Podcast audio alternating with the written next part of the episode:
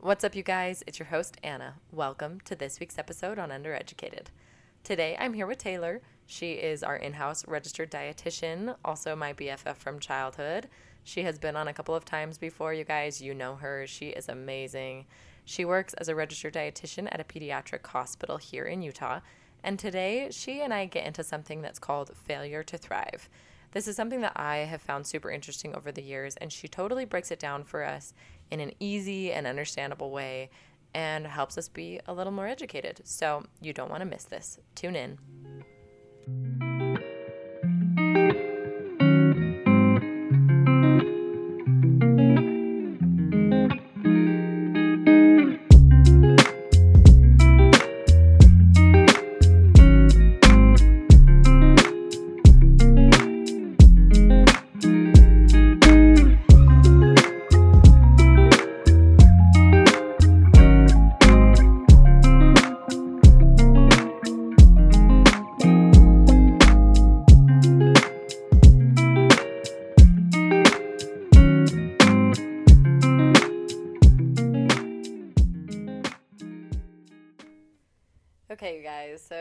I'm back with Taylor, our in house registered dietitian. What up? Hello. And we are going to talk about something called failure to thrive. It is like really interesting and also so confusing. Mm-hmm. And I feel like you don't see it that often, but then, like, when you see it, I want you to be prepared, you know? And there are lots of different factors that go into it that I feel can kind of be written off as like, oh, like maybe your baby will meet that in a little while. When, like, maybe that attention, like, should be on that problem at that moment to, like, figure it out before they really do end up, like, failing to thrive, if that makes sense. That's where my brain is taking me. Mm-hmm. But I love it. we need to know what it is. So, hook it up. Okay. So, like I've said on po- past podcasts I've been on, I work at a children's hospital in the area, and um, we actually get failure to thrive a ton. Really? There's- yeah. There's an infant unit that gets most of the failure to thrive kids that I don't work on at the moment, but used to work on, and it would be like a daily occurrence to get failure That to thrive. actually surprises me. Yeah, Because I feel like it's not that often. when you but take into consideration that the hospital takes care of like four states or something, yeah, that's fair. it kind of Yeah, makes the numbers yeah. seem lower, but it is relatively common. Um, so basically, failure to thrive is like whenever a kid or baby is falling off their growth chart pretty dramatically, um, or just not hitting pretty big milestones.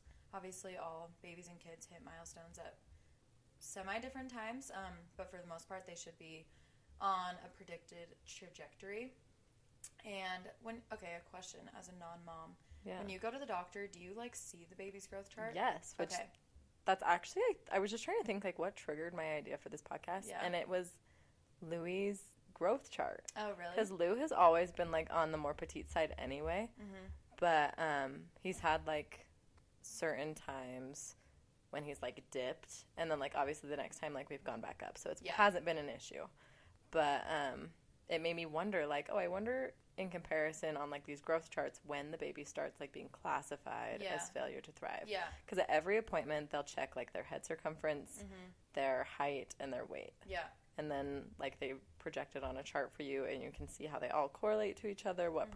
percentile they're in and um my kids always have huge domes and like are tiny like ralph literally Big eyes. Big One- no 100th percentile for head like gosh. 25th for height i'm like oh no yeah He'll grow into tiny It. He'll yeah we it. hope we hope Yeah, so when a kid comes into the hospital, like one of my main jobs is to look at their growth chart and see what Okay. their growth trajectory looks like. Um, and like you were saying, we won't classify. I mean, I'm not a doctor, so I do not diagnose failure to thrive, but Mhm. a doctor wouldn't classify it as failure to thrive based off of one point. okay So a lot of the times when you're looking at a growth chart, it's obviously set up to be this like perfect line to follow, and it's never followed perfectly by any kids. mm-hmm. It's like very rare when a kid Like, perfectly follows follows, a line. if they follow a line, everyone in the dietitian's office is like, "Guys, come look at this growth chart. It's so beautiful. like it's such a treat. Makes your job so easy." But um, this failure to thrive is more so when they're like falling off their growth chart. So if they were born at the 30th percentile and a week later they are at the first percentile, that would be like a very big cause for concern. Or if it was um, like a kid was tracking on the 75th percentile and suddenly he comes into a couple appointments and he's dropped to the 50th and then the 25th, that would be a reason to be a little bit more concerned. And obviously, there are sometimes things that you can point to for why that's happening, especially at a hospital. Like if a kid is sick and has been throwing up and not taking feeds for a couple days, Yeah. all of those things are taken into account. But this is more so when it's like a something that's a little bit more unexplainable. Um, and so they'll take into consideration weight, height, um, those things more than head circumference, but for the most part, head circumference follows those things pretty closely. Mhm. Or like a weight for length could be used too, if that fell pretty drastically as well. Um, so for the most part, I feel like we see failure to thrive in the hospital in like infants. A lot of times it's Okay. like yeah, which I would like. That's where I associate it with. Yeah. I feel like little a lot of- babies. yeah, a lot of times it's like right after birth. Like maybe they go home for a few days Mhm. and they're really not doing well, not tolerating feeds or like dropping weight super quickly. Yes. Um, and you probably know this, but it's normal for babies to lose weight the first two weeks Yes, of life. I was just gonna say like it's very normal for their weight to decrease from birth weight, Mhm. and like in the hospital those first two or three days, no matter how long you stay, Yeah. you're weighing that baby like at least once a day Yeah. to make sure they don't drop it like below ten percent. Yeah. And if they drop below ten, then like lactation is cued, or Mhm. like you know the doctor comes in and has an evaluation with them to see like is the feed really not working, or Yeah. like they fortify with formula, Yeah. or something to like make sure the baby is not just going to like continue declining if they go home. yeah. Um, but at the same time, I feel like that also becomes like such a anxiety ridden thing for moms because Mhm. like it is natural for the baby to lose weight. Yeah. It's just making sure they're not losing too much. Yeah. You know? And the goal we look for is um, regaining birth weight by two weeks Two of weeks, life. yeah. So once they're there, it's like it's very normal to drop and then come back up. Mhm. Um, I don't know why I went on that tangent. Oh, you Oh, were saying like yeah, babies. Yeah. Yeah. So it usually happens in like really young infants, and it's normal to lose a little bit of weight, but it's not normal to lose a lot of weight, obviously. Um, so yeah, I feel like right after birth or like a couple months old is when we start seeing it. Obviously, when they've had more time to show that they're not doing very well. Mm-hmm. Um, and usually, what happens is like a baby's at a checkup or an appointment, or like if they're reaching out to other specialties to get help. Like for example, we had a baby. Um, no, this was like a more of like a toddler actually, who came in one time who had been at a GI appointment because they thought it Mm. was like a GI issue. Okay. Yeah. And GI sent them into the hospital to do a failure to thrive workup. Okay. So for the most part, I feel like it's they see it in the outside like um, I can't think of the word. Like a clinic setting. Yeah. It's like, what? I just lost my train of thought. Sorry. Um, Been a long day. Shiz. uh, yeah, like an outpatient setting, Okay, and then yeah. the provider will just refer them inpatient. Okay. And reason the reason for that is when they come into the hospital with a failure to thrive sort of like question, we will just have a full team do a workup on them. Mhm. Um, and basically, what we're looking for is for families to like imitate what they're doing at home, so we can see if there's any kind of like blaring red flags. And Yeah. so they'll just come to the hospital. We'll have them feed their baby. Parents feed the baby, um, and do it as they normally would. Like we'll have them show us how they're mixing formula. We have them, if they're breastfeeding, we have the baby breastfeed when the mom normally does it at home, and obviously doctors are involved if um, the child's starting to show some like physical um, developmental delays like missing milestones and stuff like Mhm. maybe not learning to walk or not learning to roll or crawl when they're expected to uh, physical therapy will get involved um, speech therapy obviously will get involved especially if um, like the baby's eating normally and still something's going wrong, or Yeah. if there's. I was just telling Anna right before we started that we had a baby come in this week who was breastfeeding on one breast for an hour, which obviously, I mean, I'm not a mom, but Long time. that's crazy. yeah. I was like, wow, that's eight hours a day of feeding, which is, I mean, Crazy. And I'm like, You wait, also so only on one side? Yeah. Like, It's a lot. So, um, speech therapy will get involved, and then um, lactation, obviously. So anything like that, and then nursing's very involved in seeing how the family sort of does their like normal day to day. okay. And kind of so, like a socio. yeah. Okay. So that's kind of how uh, things get started with failure to thrive, and how it would be diagnosed. I don't like want it to be something that people worry about, even though it is pretty common Yeah. because it's something that's caught pretty easily. Like it's a pretty glaring like oh this needs attention. It's not like it goes missed like really often. long Does that make time. Totally, Yeah. totally. Because like, yeah, I agree. Where I'm like, I feel like if your child all of a sudden was like, obviously not thriving, you'd be Mhm. like, okay, something's up. Yeah, and you, You can what I tell when a baby, especially a baby that small, like loses weight or Yeah. isn't eating normally or things like that. So, um, Which like I was thinking just barely, and this might be a dumb question, but with like missing milestones, like the Mhm. rolling over or the walking, like, do they think it's tied to like a lack of energy, or like a lot a of the lack time of it's yeah, a lot of the time it's tied to like lack of muscle building because 'cause they're I'm, not like, eating enough. I think of like Ralph doing tummy time, and I'm Mhm. like, bro, that's hard work for Yeah, real. Like, yeah. I'm like, if you had not had the energy to do that, like, yeah. you'd probably just lay there like a, Totally. I don't know. so it's either like they don't have the energy or um, like this toddler that came in was not able to walk at like 20 months, Mhm. which is obviously pretty concerning. Yeah. And a lot of it had to do with like muscle development and things like that. okay, And so, like a lack of protein stores, a lack of intake, it Mhm. c it's kind of a combination of all those things.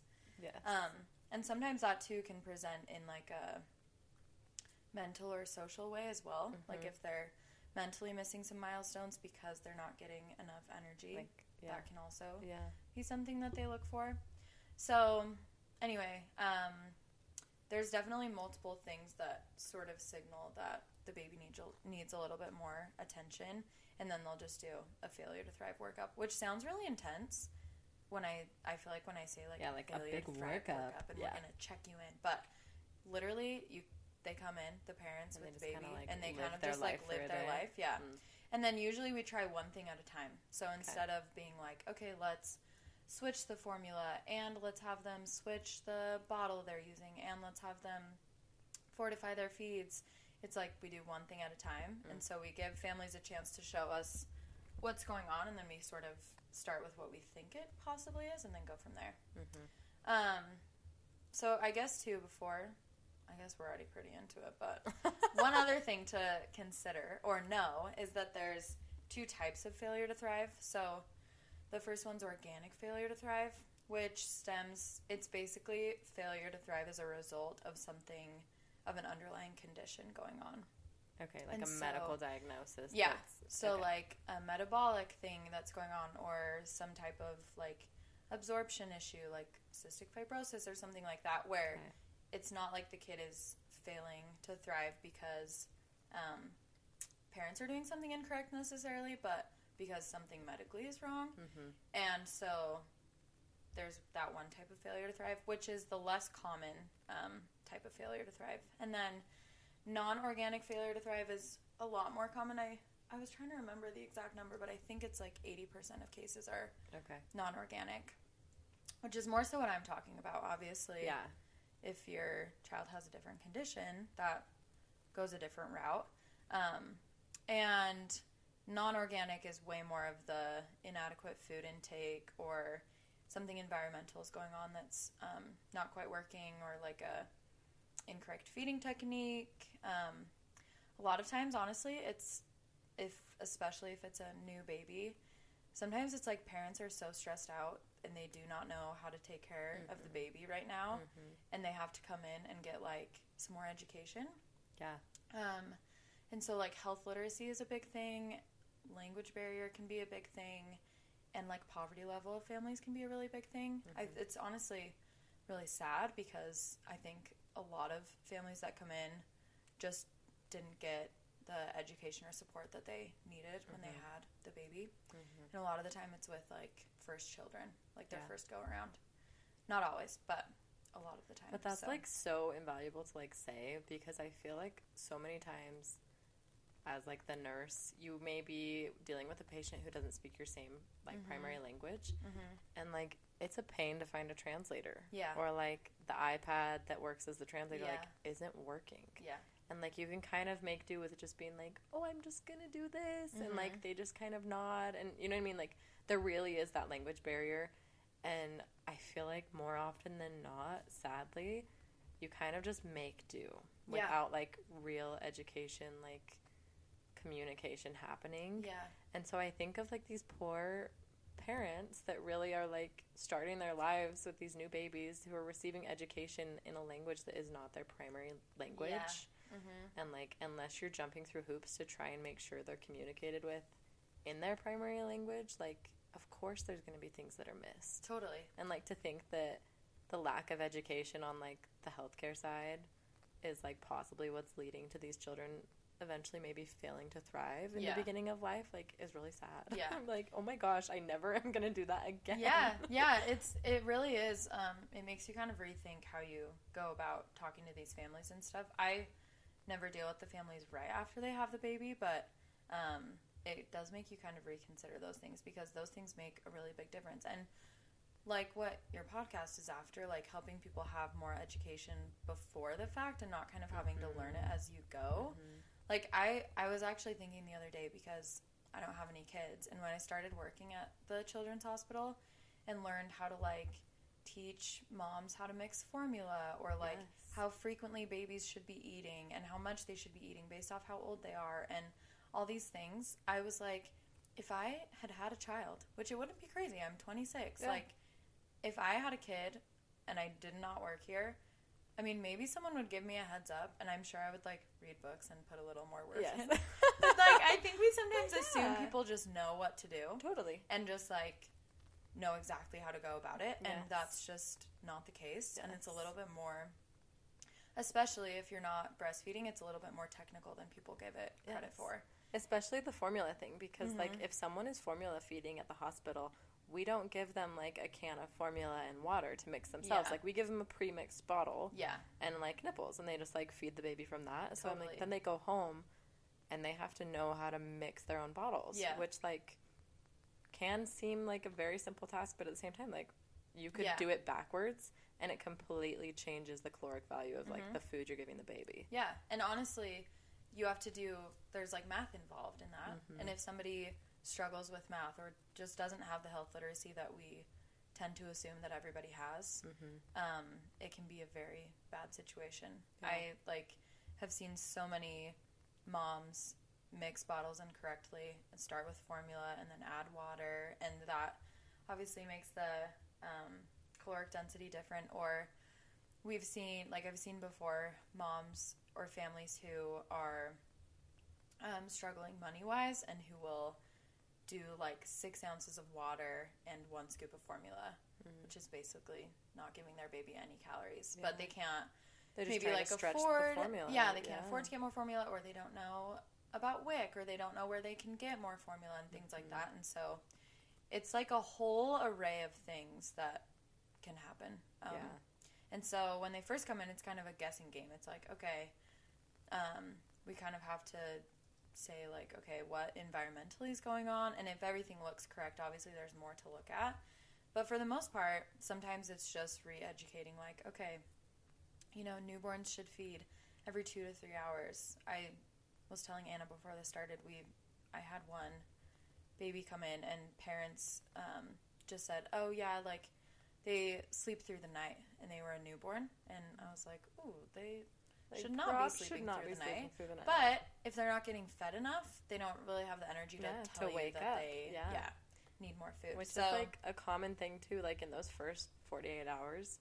your nurse will sometimes come in and be like, "You need to feed the baby," Mm-hmm. and parents are like, "No, they're sleeping. Like it's not a big deal." And it's like, "No, they're sleeping because they don't have the energy to be awake because they haven't eaten." Yeah. like Yeah. it's this whole chain of events that like you don't really even know exist because Yeah. you're like, "Oh, they're sleeping. They're tired." Like I wake when I'm hungry, Mm-hmm. so like you know Yeah. you don't Well, associate it really. I think too, like with newborns, especially, you really heavily rely on like the type of um, like reactions that they give you. Yeah, they're cues. like totally. yeah. So if they cry, you're like, okay, Oh, do they need need, to eat. diaper change? Yeah. Do they need to eat? And sometimes it, you need to know a little bit more than that. Mhm. And I think that's really looked over because it's like, okay, just respond to whatever they're telling you. yeah. And sometimes that just gets like missed or skipped over a little bit. Mhm. And so, Mhm.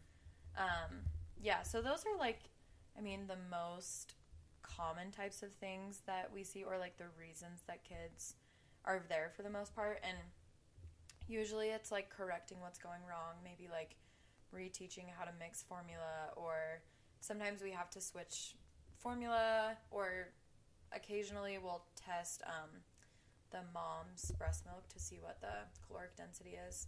For the most part, the standard is like 20 calories per ounce, and usually it's that or higher. So Okay. that's not ever like too big of a concern. That's pretty, from what I've seen, pretty rare for a mom to have like low Mhm. um, calorie formula, or sorry, calorie Breast breast, milk. milk. Um, and so I will say though, and totally sharing my sister's information. Sorry. but when she was feeding her very first child, she like really wanted to breastfeed, and she just like she found out later on she now has like a couple kids, but her breast milk just is like water. Oh, Like, it's- really? It does not have enough fat in it. Like Yeah. it just he did not thrive at all. Like he Mhm. was five or six months and still just like tiny. Ended up switching to formula and like obviously he thrived after that. Yeah.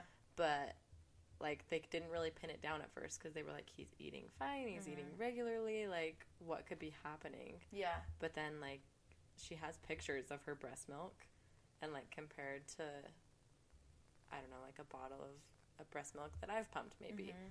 it's crazy. Like it looks like oh, water. interesting. Yeah, which like my she just doesn't Yeah. produce, which is Yeah. probably really unique because I don't think that happens that often. Yeah. I mean, I think it's more rare, but it still it does. but it happen. happens. Yeah, it was wild. Yeah. So I mean, that's something that yeah. But I had no idea they could test that. Yeah. I was blown away when I learned that. I was like, whoa. Um, and so yeah, and then I think other times, you know, like lactation will get involved if maybe there's like something missing as far as like how the baby's breastfeeding or length of time the baby's breastfeeding. Mhm. Um, I think especially with formula, there's confusion on how much the baby should have, how frequently, because obviously Mhm. with breastfeeding, it's a little bit more like you can tell, I guess, Yeah. a little bit. Yeah, And it's not so much of a math game, yeah, it's more of just going with what the baby's telling you. So, yeah, I mean, for the most part, there are situations where these kids have to come into the hospital two, three times to do another failure to thrive workup and see what's going on. Mhm. But for the most part, I feel like after the first time, um, if we can kind of like catch what the issue is, they'll grow really well in the hospital.